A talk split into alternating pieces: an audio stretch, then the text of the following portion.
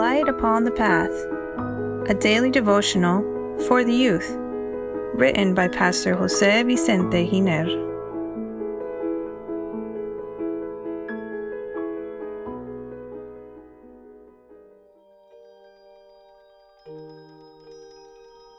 February 9 The Bible's Influence. Dear youth, few know the importance of biblical revelation in the development of the most important historical events. For example, in the International Bill of Human Rights, there are articles based on biblical teachings, such as Resolution 217A of December 1948, where it states All human beings are born free and equal in dignity and rights. They are endowed with reason and conscience and should act towards one another in a spirit of brotherhood. There is a clear reflection of the teachings of the gospel of the Lord Jesus Christ.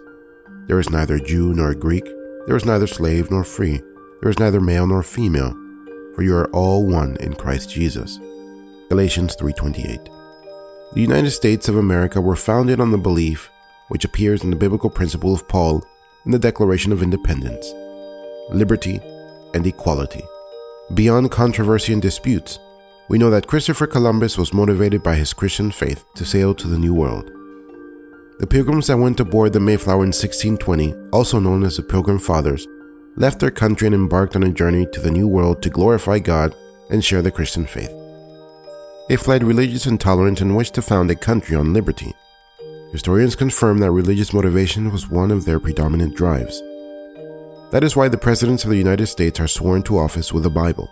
Many admire the United States of America, but they don't know that its origin took place thanks to people who love the Word of God, and it was the greatest result of the Protestant Reformation of the 16th century. The Bible presents the birth of the United States and compares its beginning with a humble lamb. Then I saw another beast coming up out of the earth, and he had two horns like a lamb. Revelation 13:11. But it concludes with and spoke like a dragon. Revelation 13:11. It is exactly what is happening in our day. This country, a refuge for reformers and defenders of religious freedom, has become a political power that seeks to dominate the world. Prophecy also tells us that in the future it will become a country that persecutes the true worshippers of God.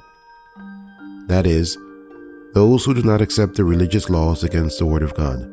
This is all revealed in the Bible. Don't you think it wonderful, dear youth? We need not walk in darkness. It's a privilege to have a light along the dark path of life.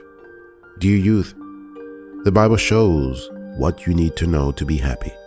I encourage you to study the Word of God daily. God bless you and have a happy day. Amen.